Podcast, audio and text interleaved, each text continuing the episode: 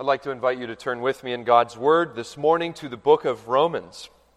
Continuing our study through the book of Romans, turning again to Paul's magisterial chapter, Romans chapter 8, continuing our study beginning in verse 5 all the way through verse 11, under the question Does the Holy Spirit dwell in you? Does the Holy Spirit dwell in you from Romans 8, beginning in verse 5 through 11? Let's give our attention now to the reading of God's Word. Romans 8, verse 5. For those who live according to the flesh set their minds on the things of the flesh, but those who live according to the Spirit set their minds on the things of the Spirit. For to set the mind on the flesh is death, but to set the mind on the Spirit is life and peace. For the mind that is set on the flesh is hostile to God, for it does not submit to God. Indeed, it cannot. Those who are in the flesh cannot please God. You, however, are not in the flesh, but in the Spirit, if in fact the Spirit of God dwells in you. Anyone who does not have the Spirit of Christ does not belong to him. But if Christ is in you, although the body is dead because of sin, the Spirit is life because of righteousness. If the Spirit of him who raised Jesus from the dead dwells in you, he who raised Christ Jesus from the dead will also give life to your mortal bodies through his Spirit who dwells in you. Here ends the reading of God's word this morning. A blessed congregation, many of you have likely noticed how children can be raised in identical circumstances, yet have completely different personalities. Many of you were likely raised in the same homes as your brothers and sisters, same parents, same values, same school, yet you are completely distinct from your brothers and sisters. For instance, during my studies this week, I came across a story of two identical twins born to a proud father and mother who were raised identically through their first few years.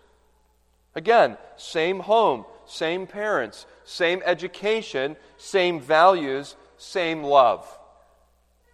But one of the twins was gifted academically and athletically, and the other twin fell into the wrong crowd.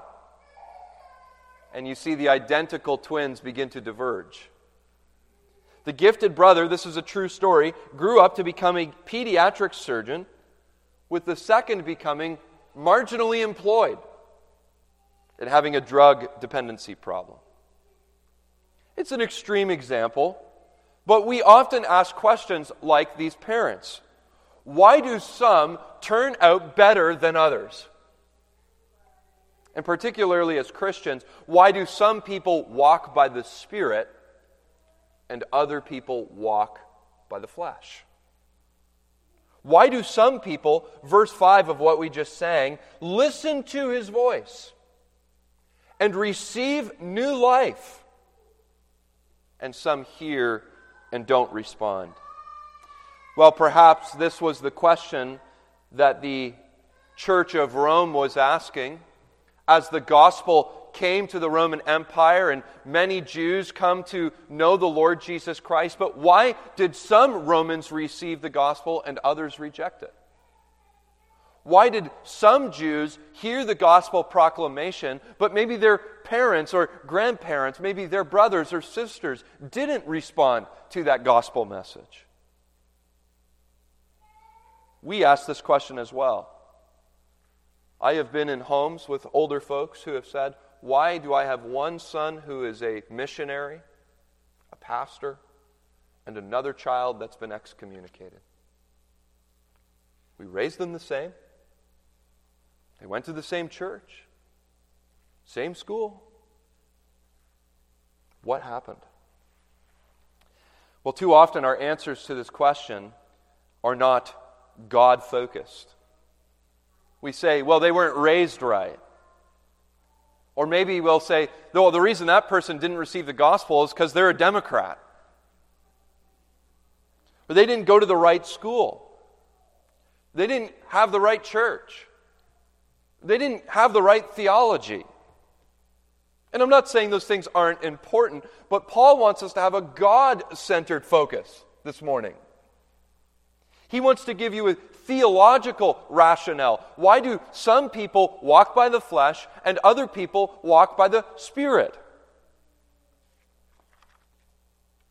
And in Romans 8, Paul points us again and again and again to the third member of the Trinity, our sovereign Lord, the Holy Spirit.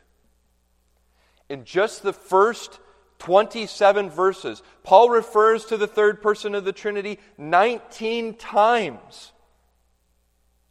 That the person who serves God is not necessarily the strong, like the Romans.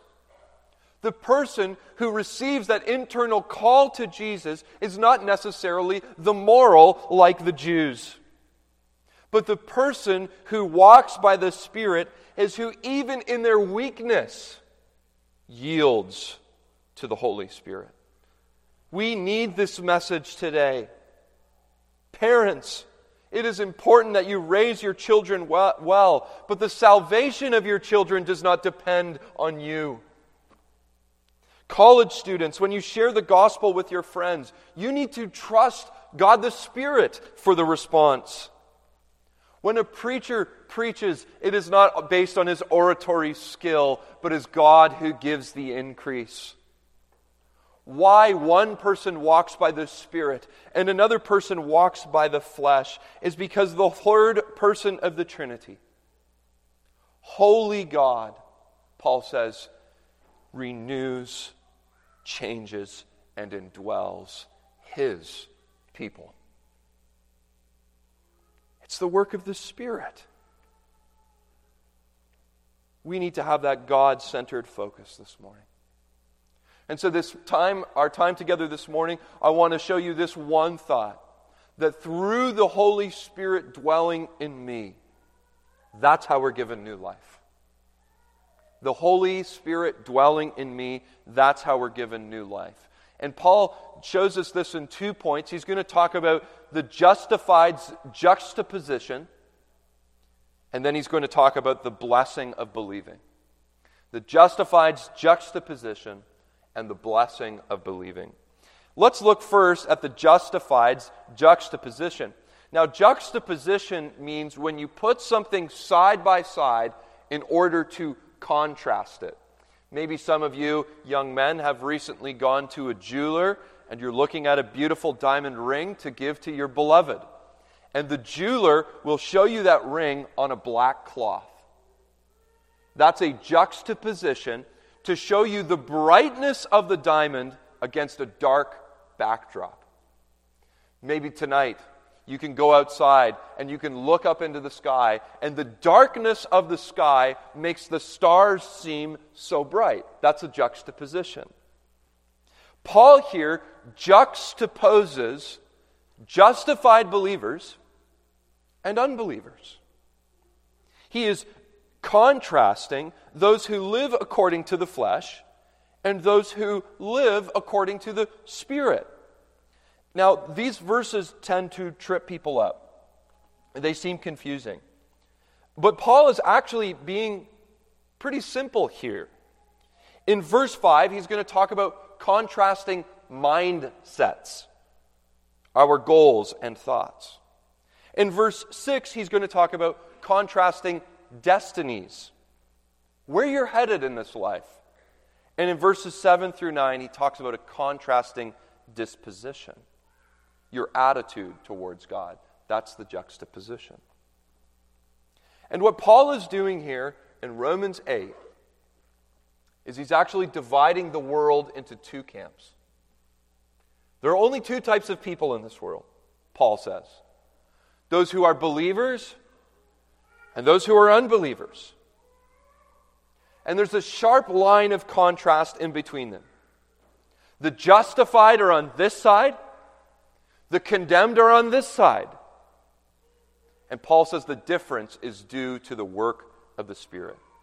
Look first at the contrasting mindset this morning. Verse 5 Those who live according to the flesh set their minds on the things of the Spirit, but those who live according to the Spirit set their minds on the things of the Spirit. In the Greek, set their minds, that phrase is actually one word. And it means to be absorbed with something, to focus sharply on something. Paul is not describing the occasional glance, but he is describing your whole life revolving around a certain thing. And when someone, excuse me, the whole life revolving around a given subject. For example, when a student goes to school, their whole life is revolved around their subject of study. When someone is in the military, their whole lives revolve around the military. Paul says our whole lives revolve around something, spiritually speaking. And the first thing your life can revolve around, Paul says, is the flesh. For those who live according to the flesh, set their minds on the things of the flesh. Now, he's not referring to your skin, your muscles, your sinews here, but flesh in verse 5 simply means yourself. It means yourself. For those who set their minds on themselves, who live according to themselves, set their minds on the things of themselves. And for many people, the world does revolve around them, doesn't it? The day to day activities are about me, myself, and I. We have an appetite we need to satisfy, desires that need to be fulfilled, pursuits that need to be met, self interest, self promotion. To be in the flesh is to be me focused, not God focused. And I want to give an example, and I don't mean to pick on any particular people here, but don't we see this happening in our culture today with the LGBTQ community? You have the whole person, a whole community of people focused on the flesh, focused on themselves. Whenever I've spoken to somebody who is lesbian, gay, bi, transgender, or queer, they will say, Hello, my name is blank, and I am gay, queer, lesbian. Their whole worldview, everything that they think about, everything that they do, has become consumed with their sexual orientation. And it's not just with them, I don't want to just pick on them alone, but we can do this also when somebody is consumed with their job. Their whole world, their whole life becomes their job. We can do this with money. You go on Instagram and Facebook, and everything's about vacations and cars and what we're doing. It can be the same way with our relationships. But Paul says it's the unconverted world that is consumed with themselves. Now, this is a scary statement because we are selfish people, aren't we? But notice the stark contrast in verse 5. But those who live according to the Spirit set their minds on the things of the Spirit. Paul says there is a clear distinction. The other, the unbeliever, is concerned with themselves, but the believer is to be concerned with the Spirit. But here's the problem that each and every one of us face this morning. Even as Christians, we struggle with the flesh. John says the three great enemies are the world, the flesh, and the devil. If we're honest, don't we sometimes struggle with lust, even in Christ? struggle with anger, selfishness, not prioritizing God, if being in the flesh means that I'm consumed with myself, well, what does it mean to be in the Spirit? Well, Romans 8 is about that very thing. If you have your Bible open, look with me at Romans 8, verse 14. Paul tells us what it means to have a God centered mindset. For all who are led by the Spirit of God are the sons of God. Speaking of adoption. Look at verse 15. You did not receive the spirit of slavery to fall back into fear, but you have received the spirit of adoption. Speaking of a new mindset, a mindset of being loved by God. Verse 27, Romans 8, verse 27. The Spirit intercedes for the saints according to the will of God. Paul is saying that the mindset of the Spirit is not that you are perfect and free from sin, but that you now have a life that is preoccupied with something other than you. Preoccupied with how you are loved. Preoccupied with how you are adopted. Preoccupied now with how you are welcomed into the presence of God. not focused on me, myself, and I any longer, but focused on the God who loved me, gave himself for me, and desires to live with me. Christian, never forget your privileged standing. This is what needs to dominate our thinking. This should be our greatest perspective that we are loved adopted, and welcomed into the family of God. Do you see the sharp divide here? Some are consumed with themselves, that's the flesh, others consumed with the gospel, that's the spirit. What Paul is saying is it's, it's one or the other, brothers and sisters. You can't have one foot in the flesh and another in Christ. We can't live in the flesh Monday through Saturday, consumed with ourselves, and then on Sunday be consumed with the Spirit, the gospel. Paul is saying Christ needs to affect our whole worldview, our whole perspective on life. The gospel is what we need to set our minds on wherever we are and whatever we're doing. Allow me to put it in the strongest possible terms this morning. Life isn't about you anymore. Life has now become about honoring the God who saved you. So be a Christian in wherever God leads you in life. Are you called to be a mechanic? Be a Christian mechanic. Are you called to be a mother? Be a Christian mother. A grandmother, be a Christian grandmother. Called to be a farmer, a preacher, whatever you are, Paul is saying, make Christ the center of the life, wherever he may lead you. And Paul wants us to consider this today. Because living in the flesh and living in the spirit means we're going in completely different directions. Tim Keller puts it this way whatever occupies the mind controls life.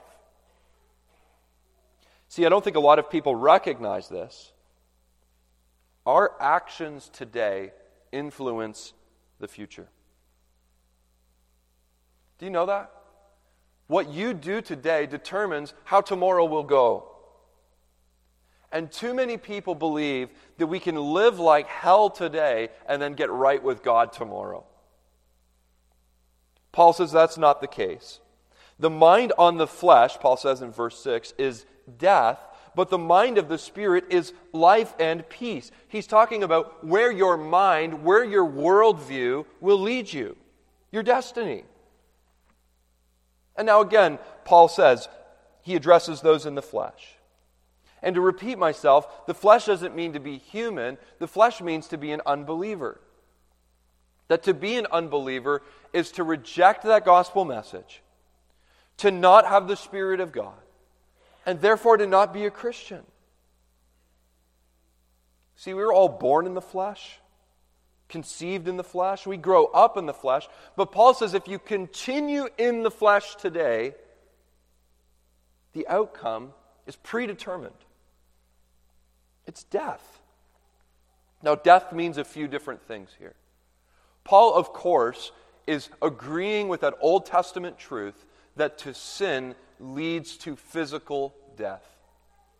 Remember, G- God said to Adam and Eve in the Garden of Eden, if you eat of the tree, you will surely die. And Adam and Eve did die. Sin affected their body. And they began to get cancer. And they began to have blood problems. And they began to have all these other issues. And then one day they gave up the ghost and were dead. But that's not all death means. Paul also refers to eternal death here. If you flip back to Romans 6, we already know this. Paul said three different times that sin results in eternal death. Romans 6 16, you are slaves of the one whom you obey, either of sin resulting in death, speaking of eternal death. Jump down to verse 21. Therefore, what benefit were you then deriving from the things you are now ashamed? For the outcome of these things is death, eternal death. Romans 6:23, the wages of sin is death. It's like Paul is writing in big bold letters, sin equals death. Not just physical death, but eternal death before the Lord in the lake of eternal fire. And I want to add something here, a third thought to this word death. Sin also just makes life miserable. God created, when God created this world, He created it to flourish in Him. He created us to enjoy this world, to love our families, to serve Him in righteousness. The mind that is set on sin only leads to conflict, not peace. It only leads to death, not life. This, the result of sin is so manifold, it ripples into all aspects of our life physical death, eternal death, and even just death on earth, misery. But notice what Paul says next verse 6. But, juxtaposition again. Here's the contrast. The person devoted to the things of the Spirit, Paul says, is headed for life and peace. That when you are indwelt with the Holy Spirit, Christ is brought to your soul, and there is a total reverse of outcomes. Your destiny in Christ, look what Paul says, is life, referring to the age to come. If the Spirit is in you, you are not going to hell, you are going to heaven. Because you have peace with God. And this doesn't mean that you'll have a peaceful life where you're sitting by the waterside, you know, watching flowers grow or whatever people imagine peace to be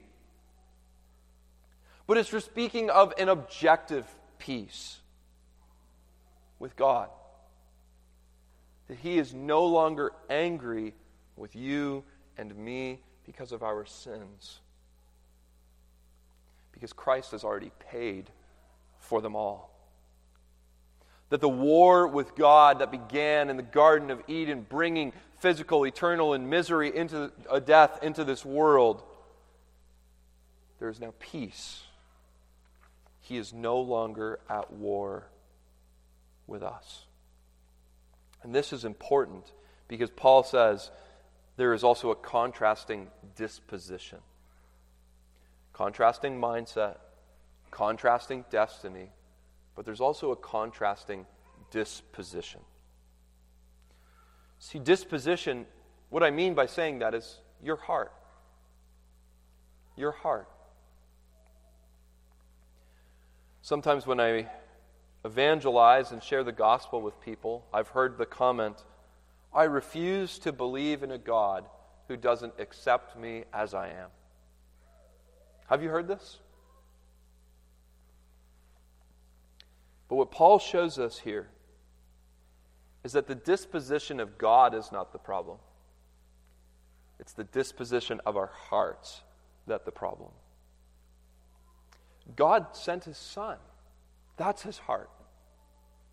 Romans 10 is one of my favorite chapters of the Bible because it says, God has held out his hands all day long to a disobedient and contrary people. That's God's heart.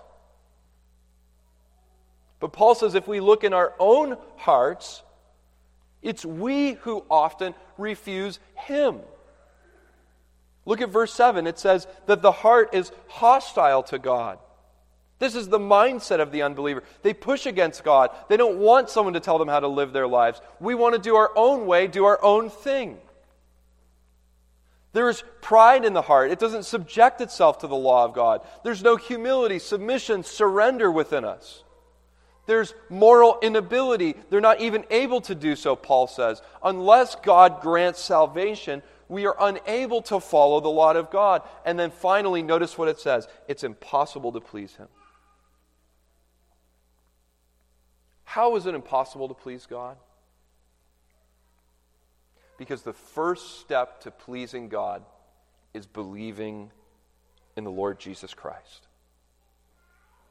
Hebrews 11, verse 6 says, For without faith it is impossible to please God. That's the heart of man. You, however, verse 9, Juxtaposition. Here is the contrast this morning. Are not in the flesh, but in the Spirit, if in fact the Spirit of God dwells in you. Brothers and sisters, hear me today. To be in the Spirit means, look what Paul says, to believe in Jesus. That's how you please God. That's how you have peace with Him to have the royal residence of the Holy Spirit take up a dwelling place in your heart, to have Jesus applied to your spirit, that's the peace. When, he, when you become His temple, that's the new disposition. He works in you a new mindset. He gives you a new destiny. But look what Paul says you get a new heart as well, a new disposition. We read this morning from Ezekiel already, but you need to, I want to hear it again. The prophet says, I will give you a new heart and a new spirit I will put within you. I will remove your heart of stone and give you a heart of flesh, and I will put my spirit within you and cause you to walk in my statutes and carefully obey my ordinances. This is what the indwelling of the Spirit does. He gives us a new mind. He takes us from hell and gives us heaven. And He gives us new life. I've mentioned this only slightly, but it needs to be belabored. How does the Holy Spirit dwell in you? Paul is pushing us to this one conclusion that we confess our sins to the Father, that we believe upon the Lord Jesus Christ, and you are given freely without cost the Holy Spirit. Because that's what Jesus promised. In John 14, when his disciples are wringing their hands and they're worried, well, where, when, when you are not here with us, Lord, who will take care of us? Who will lead us? Who will guide us? He promised that he would go to heaven and send forth his Holy Spirit. Does the Holy Spirit this morning dwell in you. Confess your sins and believe upon Christ, and you will be given the Holy Spirit. And so, Paul, in these last few verses, begins to unfold that there's actually life changing benefits of having this Holy Spirit. That's what I want to show you these blessings of believing. See, that phrase, if in fact has become a bit of a debated phrase. Verse 9, where Paul says, You, however, not in the flesh, but in the Spirit, if in fact the Spirit of God dwells in you. And some have posited it seems like maybe Paul has some doubts about some of the Romans. Maybe they're not all Christians. Maybe they don't all have the Spirit. But Paul in the Greek actually uses that word if twice there. And I think what he's doing is he's inviting the Christians in Rome and he's inviting the Christians here at Trinity URC to examine themselves and see in your own heart does the Holy Spirit dwell in me? And there are various answers to the question. Some have said you can tell if the Holy Spirit is in your heart if you're bearing fruit. And there's some truth to that. But that can't be the only metric. Others have said, uh, you, many of you know, I've shared this with you before. I went to a, a, Bible college affiliated with the Pentecostal Assemblies of Canada who taught that you, in order to be filled with the Spirit, you must speak in other tongues, like it says in Acts 2. But yet, when the Apostle Paul calls the church to examine themselves to see if the Holy Spirit dwells within them, he uses neither of those metrics. He doesn't say check to see if you're being a good boy or a good girl, if you're bearing fruit. He doesn't say check to see if you can speak in other tongues. Instead, he focuses on the blessings of believing. He says, look at verse 9, that if we are given the Spirit of God to dwell in you, that word dwells means to make one home in, a place of residence, to occupy. He's asking the question Has the Almighty, omnipotent God moved into you? Has He taken up residence in your heart? But how do we do that? Well, I want to show you how the Holy Spirit moves into our hearts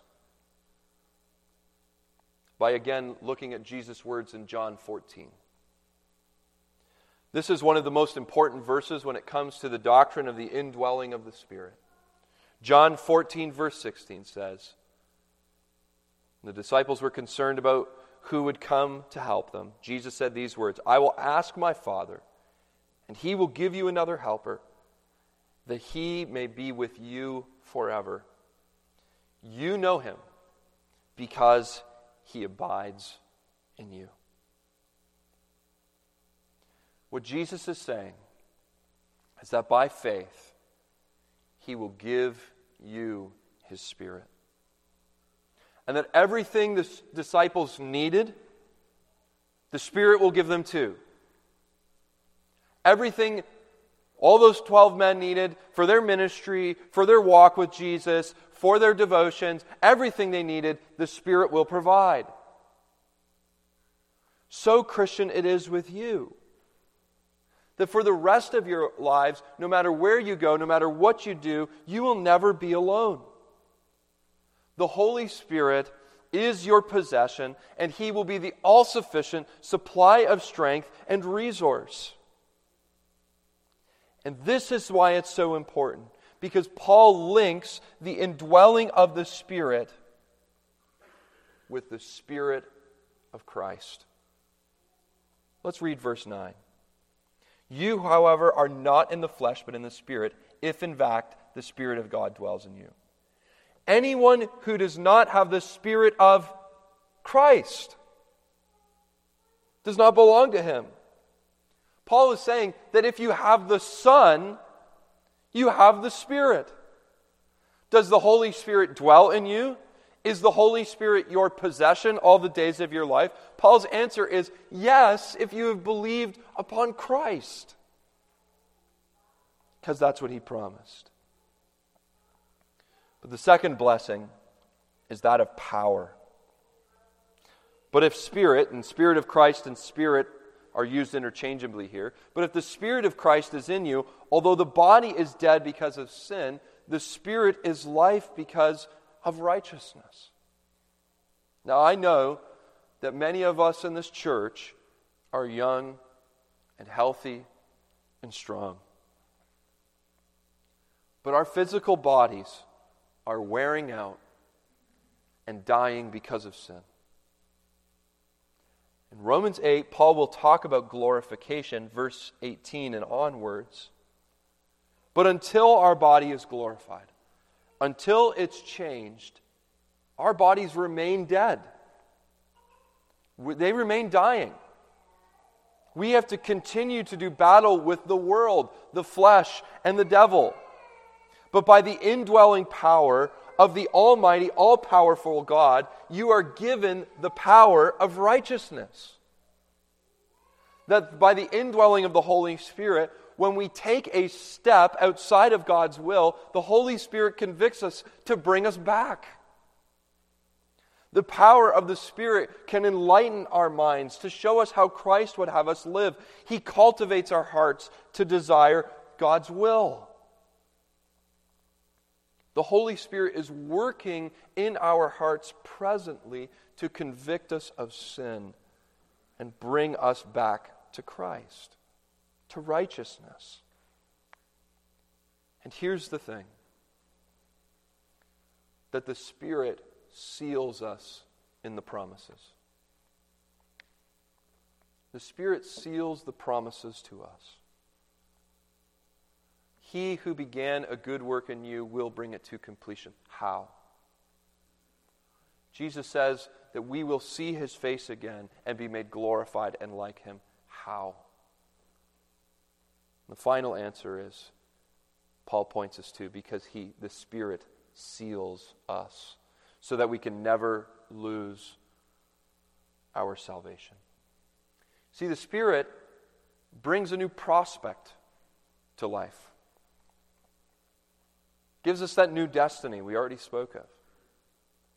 And the prospect that we have in the Spirit is that of Him who raised Jesus from the dead, if the Spirit of Him who raised Jesus from the dead dwells in you, He who raised for Christ Jesus from the dead will also give life to your mortal bodies through His Spirit who dwells in you. Paul says we've been given a new future in the Spirit, that we have new life given to us. Speaking of the resurrection, that our spirits have been redeemed by the work of Christ, but it is so at work in us that one day He will also redeem our bodies. Totally redeemed, body and soul, through the Holy Spirit who dwells in you.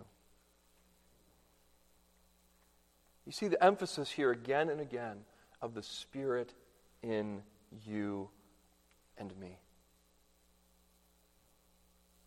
And Paul, I think, puts the finishing touches on this by making a very small grammatical point, but it is a huge theological point.